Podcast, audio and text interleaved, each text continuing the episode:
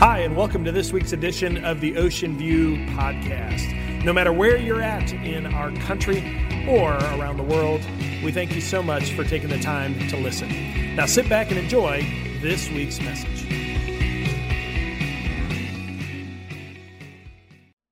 Continue a message series entitled That Guy. And uh, if you were here last week, you kind of heard us introduce the story of Joseph. And that's kind of where we're at today. And if you missed last week, not a problem at all. I'll catch you up to speed. But we're learning about uh, the specific moments that happen in life and how not to be that guy. Well, it was 1980. I was growing up in Melrose Park, Illinois, six years old, a part of the recently crowned junior Pee Wee football champion Gales of Melrose Park. That's it. No, cl- thank you, thank you. I pre- thank you, thank you. No, no, no, no, really, no, no, really, thank you. Um, we were known, we were pretty hot stuff during that time. Our uniforms were really loud, as in Green Bay Packer loud. They were bright green and yellow. You could tell us from everywhere, and we were pretty dang proud of ourselves. Well, it was wintertime, and a snowstorm hurt, um, hit. And as a snowstorm hit in Chicago, um, you know this, it, it, is, it can wallop you. And so what happens is, is when the roads get covered, the snow machines, they come down the street and they blow all the snow off to the sides. And so it creates almost like a, a castle-like field with walls up and down the streets. Well, at six years old, again, a different time period, we, I would walk to school. And so I would walk, and my friends would come out of their houses, and we would all walk down the street together. And the snow edge was piled up, and all of a sudden we heard a noise coming down the street and it was the noise of a really loud clunker that was coming down.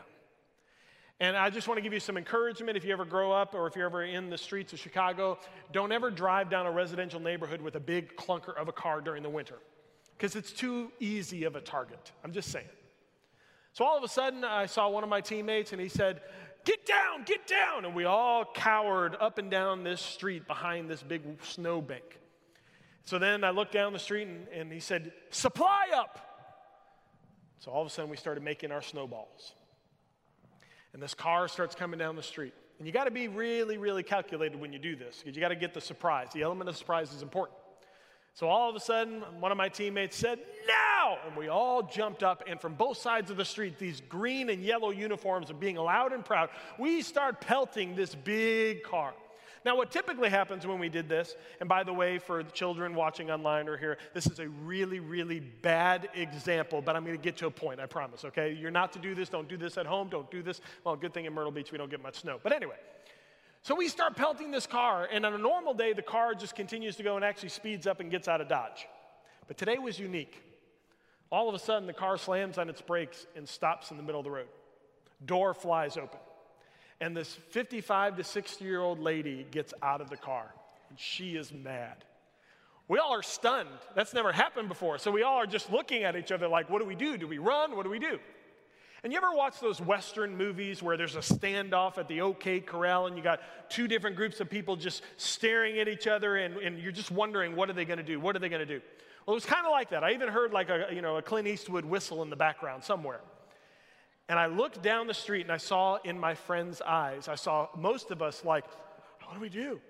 And one of my friends, all of a sudden, I see this twinkle in his eye and I'm like, oh no. And sure enough, he goes, get her! And everybody grabs their snowballs and they start pelting this lady. And she's getting hit and smacked. And she turns around and she hustles back to the car and she slams the door. And I want to remind you, I was six years old, okay? So don't judge me. Some of you are sitting there who don't know me and they're like, yes, this pastor's terrible. We're out of here. Anyway, so she gets in the car, she takes off and speeds away. We are victorious. We're loud and proud. We walk down the street, we go into the school, and we sit in our classroom and we're all telling stories. Well, I told you this day was unique because all of a sudden, over the announcement speaker, it said this Will all the members of the Gales football team please come down to the principal's office? And all of us are looking we're like, uh oh. So I, I'm sitting in the desk and I know I'm in trouble. And I'm anticipating, I've never been to the principal's office, and I'm thinking, this is miserable, this is terrible, we're gonna get in big trouble. And I see all of my friends get up, and I notice that they're all wearing their uniforms. I look down, I've got my uniform on. And I, so I thought about it ahead of the moment. So I got up and I grabbed the jacket, the big, way oversized, big, puffy, comfy, ridiculous jacket that my mom gave me to keep me warm. And I put that thing over me and I zipped it up from top to bottom. You couldn't see an ounce of green or yellow on me. I walked down to the principal's office. True story. I'll never forget. You ever have that vivid memory where you never forget? I was six years old and I don't, I don't forget this. And we walk in and they had us line up in the principal's office against the wall. And all of a sudden, this little lady comes walking in and we're like, oh my gosh. And she comes and she goes one by one and she looks at my friend. He's got his uniform. She goes, Yep. Yep. Yep. And then she comes to me. And she looks, she goes, Nope. And kept going. I took off. I got out of that office. I was so thankful. Here's the moral of the story. I promise we're going to turn this around. Very bad example. Don't pelt people with snowballs. But it does help when you think ahead of a moment. Now, it got me out of trouble, and that's the wrong example, but I think you can kind of see the point. And we're going to talk about Joseph. And Joseph, we're going to see that he's going to have a moment come up in his life. And we're going to see the tiny mistakes that Joseph makes, which allows him to be in a world of trouble. And so we'll learn along the way, we'll apply it to our lives. So we're going to turn to Genesis chapter 39, beginning in verse 2. Here we go. It says, The Lord was with Joseph, so he succeeded in everything he did as he served in the home of his Egyptian master. Pause right there and leave it there for a second. Catching everybody from last week up, if you remember, we left and Joseph was being sold by his brothers. And so traders came by and they went ahead and they picked up Joseph. So Joseph went from the most popular, adored son by his father to now being a slave in Egypt. And Potiphar's servants picked him up in a trade. And now he's living in Potiphar's house and serving with Potiphar. And it says that the Lord was with Joseph, so he succeeded in everything he did as he served in the house of his Egyptian master. Potiphar noticed this and realized that the Lord was with Joseph, giving him success in everything he did. This pleased Potiphar, as he soon made Joseph his personal attendant. He put him in charge of his entire household and everything he owned. From the day Joseph was put in charge of his master's household and property, the Lord began to bless Potiphar's household for Joseph's sake. All of his household affairs ran smoothly, and his crops and his livestock flourished. So, Potiphar gave Joseph complete administrative responsibility over everything he owned. With Joseph there, he didn't worry about a thing except what kind of food to eat. Now, isn't it amazing that Joseph goes from being the most popular and adored son to then getting himself into trouble because he was arrogant, like we said, and he gets sold into slavery and he goes all the way to rock bottom. But then it says this it says that the Lord was with Joseph. If you were here last week, I want to remind you of something that Joseph was pretty self centered. That Joseph was pretty arrogant. If you remember, it said last week, we said that Joseph had a dream. So he takes the dream and he runs and he tells and he rubs it into his brothers' faces. This dream means that I'm going to be above you. And what, is his bro- what did his brothers think? They were aggravated. If you've ever had a brother, you know what I'm talking about. They hated him. It says actually in scripture, they hated him even more. So then, did Joseph learn from his mistake? No. What did it say? He had another dream. And so, what does he do? The first thing he does is he goes, I'm going to go tell my brothers again. It's as if Joseph didn't care about wisdom. He didn't care about doing the right thing. He just wanted to rub it into his brothers' faces that he was awesome and they were not. Well, all of a sudden, he gets sold into slavery. He gets rock bottom. And isn't it true that in our lives, God allows valleys to hit our lives to make us pay attention, right? And the thing I think we learn about Joseph is Joseph was paying attention. Because it says the Lord was with Joseph. Go back one, guys. The Lord was with Joseph, which means this self centered, arrogant, prideful Joseph realized you know what? I need God. I need to listen to my Father. And did you notice that because he listened to God and because he listened to the wisdom of God, Potiphar's house flourished, which caused Potiphar to believe that the God of Joseph is pretty amazing. In fact, he turned all of his household affairs over to Joseph. And it says that we just read that Potiphar recognized the Lord was amazing. You know, before Jesus ascended to the heaven, one of the last instructions that he gave his disciples was this Now I want you to go and I want you to make disciples. And you know, many times as Christians, if you're not a Christian, pay really close attention. We Christians in here, we know we have a responsibility to live our life to honor Christ so that we can pour into others. In other words, we let our neighbors, our friends see Christ in us, and we look for opportunities to share so that we can disciple one another to grow them in Christ. But you know, there's an antithesis to this. If you're not a Christian, Many of us, we sit there and go, Is there a purpose for my life? Is there a plan for my life? Does God really exist? Yes. And do you know that your purpose is to be discipled? If we as Christians are supposed to disciple others, then if you don't know anything or lick about Christianity, your responsibility is to be discipled. And so Potiphar is sitting in a house being influenced by Joseph. Joseph recognized in the moment, I need my Savior, I need God. And because of that, Potiphar's whole household was transformed. Why am I saying this? We just got done seeing the story of a family, of a dad who says, I realize that I need to be an example to my daughter. We saw a mom that says, I need to be an example to my daughter. We see a daughter that says, I want Jesus, and all of them realizing the magnitude of their decisions. Isn't it true that the best way to know God is to know someone that knows God? We saw Potiphar's house transformed because they knew someone that knew God. And every single parent in this room, I'm going to tell you this it's not the church's responsibility to raise your child spiritually, it's yours. I can promise you, what happens at home is far more important than what happens here at church.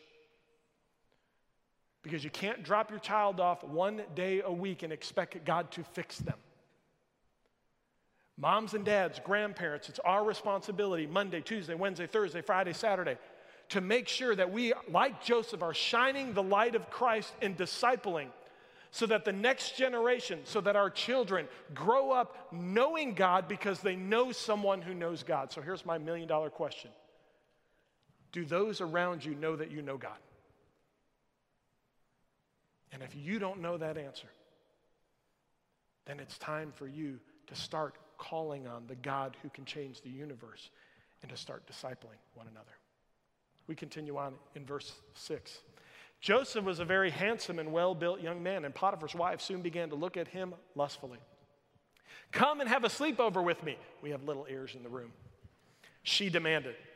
But Joseph refused. Look, he told her, my master trusts me with everything in his entire household. No one here has more authority than I do. He has held back nothing from me except you, because you are his wife. How could I do such a wicked thing? It would be a great sin against God. I have to pause here because this is so amazing, okay? I want you to lean in here for a second. Remember that we begin with Joseph. He's all full of himself. He thinks he's the best thing since sliced bread. He's, um, you know, he doesn't think about God. And all of a sudden, he's moving through. He hits a valley, and it says that the Lord was with Joseph. And then all of a sudden, Joseph is hit with a moment where temptation is right in front of his eyes. And the first thing he does is he says this How could I do such a wicked thing? Let's analyze this. Here's what Joseph did he paused after she made the request, and he thought to himself, Where am I? Right now, I have been given authority. Right now, my master trusts me. Right now, I'm having great influence. Right now, God is blessing me. And then Joseph says, How could I do such a wicked thing? He thought about the end before he made his choice. He thought about where he was. He thought about what God would expect of him before he made his choice. And he said, How could I ever do such a wicked thing? Do you know how difficult this was for Joseph? If you were here last week, you remember that we said it's much harder to not be like your parents than it is to be like. Does that make sense? It's so hard not to be like your parents. Now, if you had great parents, that's awesome. If you had some bad examples by your parents, that's not so good, right? And so, guess what? Do you know who Joseph's dad was? His name was Jacob. And let me just tell you a little bit, a little bit about Jacob. Jacob, he got married one day. And on his honeymoon night, he woke up with the wrong woman. You want to talk about someone who got to the moment and didn't know what to do. For years, he struggled, Jacob, because he just kept getting swindled. He kept getting taken advantage of. He kept getting thrown from one side to the next in the family. Jacob gave an example to his family of someone who was not prepared for the moment. And so here's Joseph, who is best thing since sliced bread. I'm amazing. I'm not learning. And he hits a valley, and then all of a sudden, God begins to use him because he pauses. And Joseph learned, he said, How could I do such a wicked thing? How many of us have continued to hit valleys and we continue to do the same thing? And we've not learned from our past mistakes. And God right now is looking into you and saying, It's time to stop and it's time to pause, and it's time to call upon me, and it's time to learn from your mistakes, and it's time to choose a different path. We continue the story. She kept putting pressure on Joseph day after day, but he refused to sleep with her, and he kept out of her way as much as possible. But one day, however, no one else was around when he went in to do his work. She came and grabbed him by the cloak, demanding, Come and have a sleepover with me.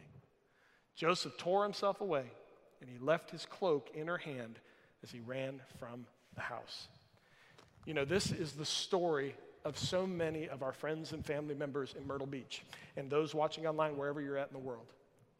What I love is, is it says this, then one day. Then one day. One day, Joseph was doing his best. He was trying to keep out of her hair. He was trying to avoid her as much as possible. And then it says, then one day, which means this wrong place, wrong time, wrong moment. Wish I hadn't have been there. And some of you are saying, well, Terry, you're being a little hard on Joseph. I mean, you know, Joseph, he's a good guy. Yes, he is. But, I mean, Joseph tried to avoid her, but, you know, I mean, it happens. No, it doesn't. Let me tell you why. Because if you read the story which we just read, what did it say about Joseph? He had complete administrative authority over the house. Whatever Joseph wanted, he could have. And it said every single day he had a woman that kept trying to get him to do something that he knew would cost him his future.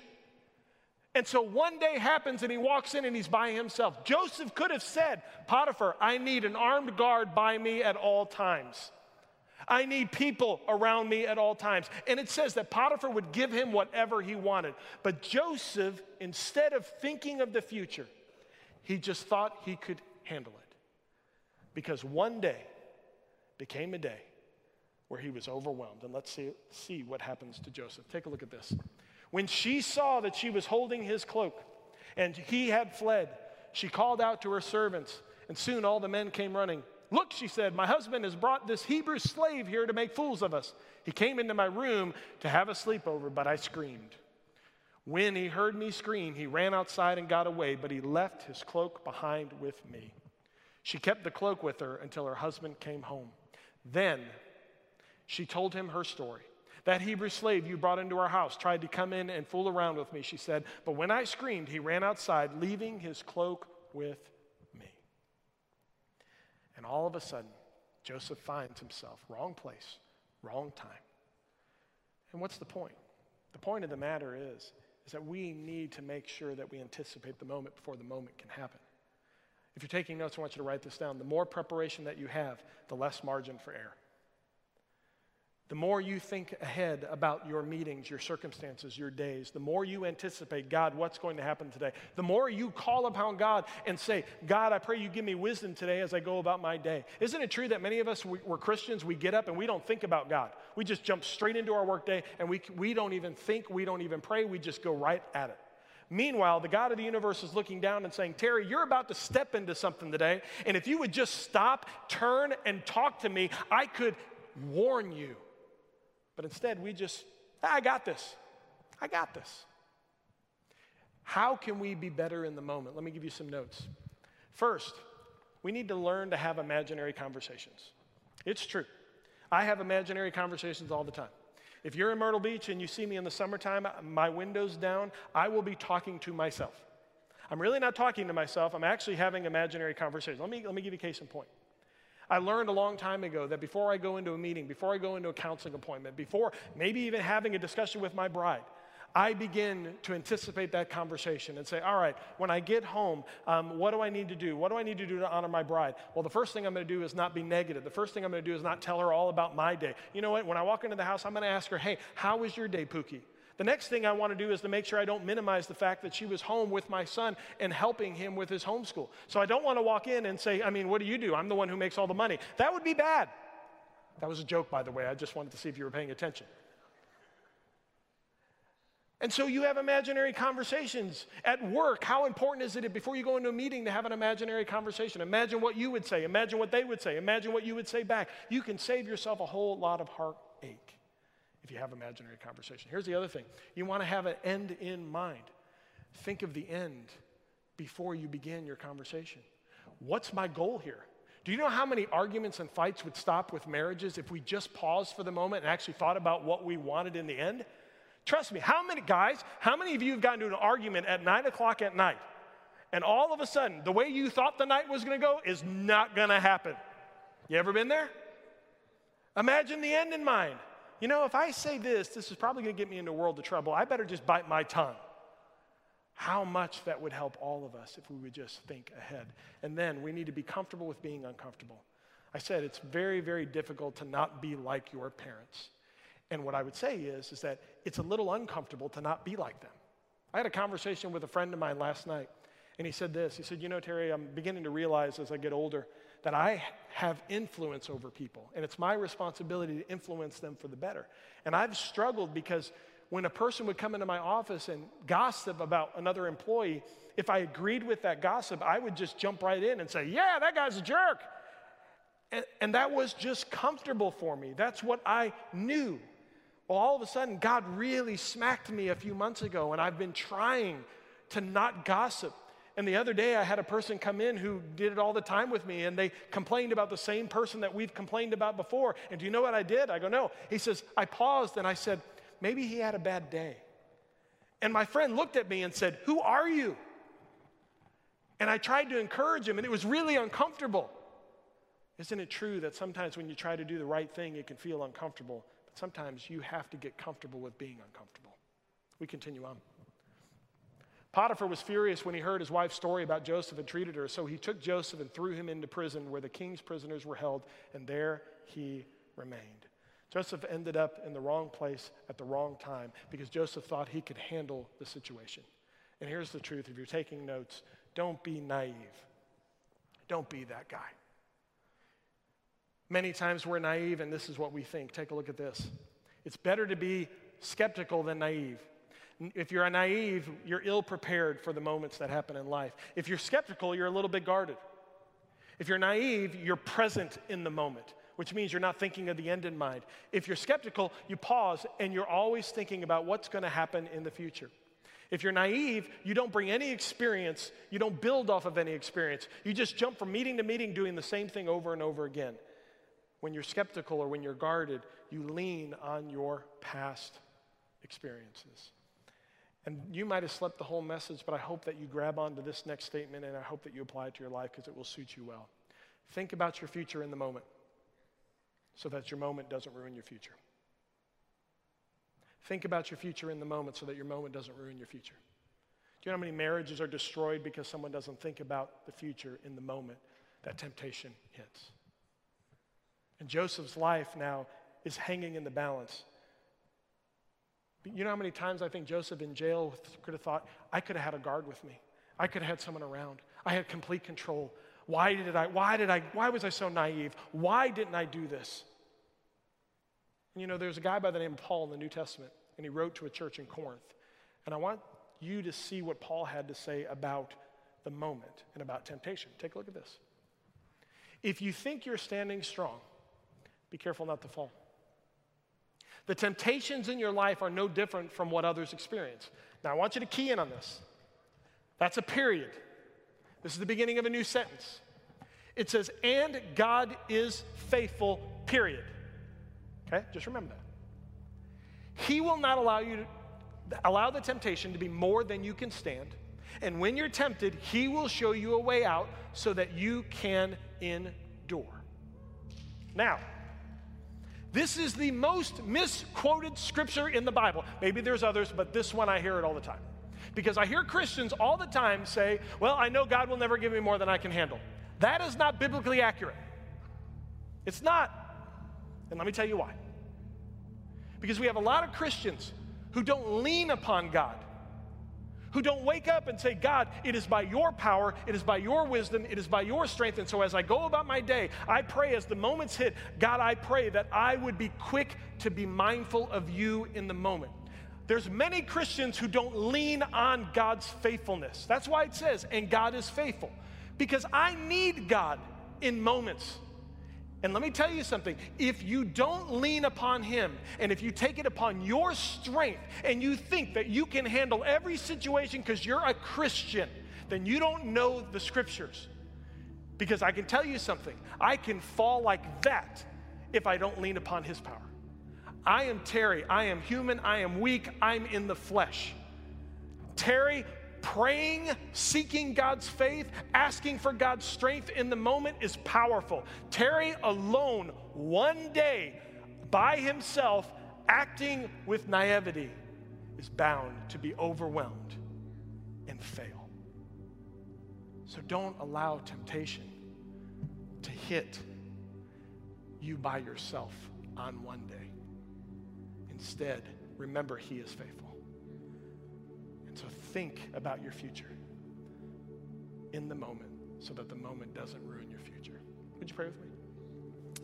God, I thank you for Joseph. I thank you for this message. I thank you, God, for um, the seriousness of this, God. And I pray for every believer in Christ in this room. God, we sometimes we take advantage of our relationship with you. Sometimes we live our life and we just say, well, I'm a Christian, and so we just think everything's going to be okay. And God, that's not scripturally true. God, every day you desire us to lean upon your power, upon your strength. It is by your hand that we have success and blessing because everything comes from you. And so, God, you are faithful, and we admit that today. And so, help us to have wisdom in every moment of our life and help us to lean on your power so that we can have success. Father, thank you so much for the life of Joseph. And thank you that we're going to learn in the next two weeks how you miraculously restore he and his family. But God, these moments matter. So help us to not be that guy. We pray these things in Jesus' name.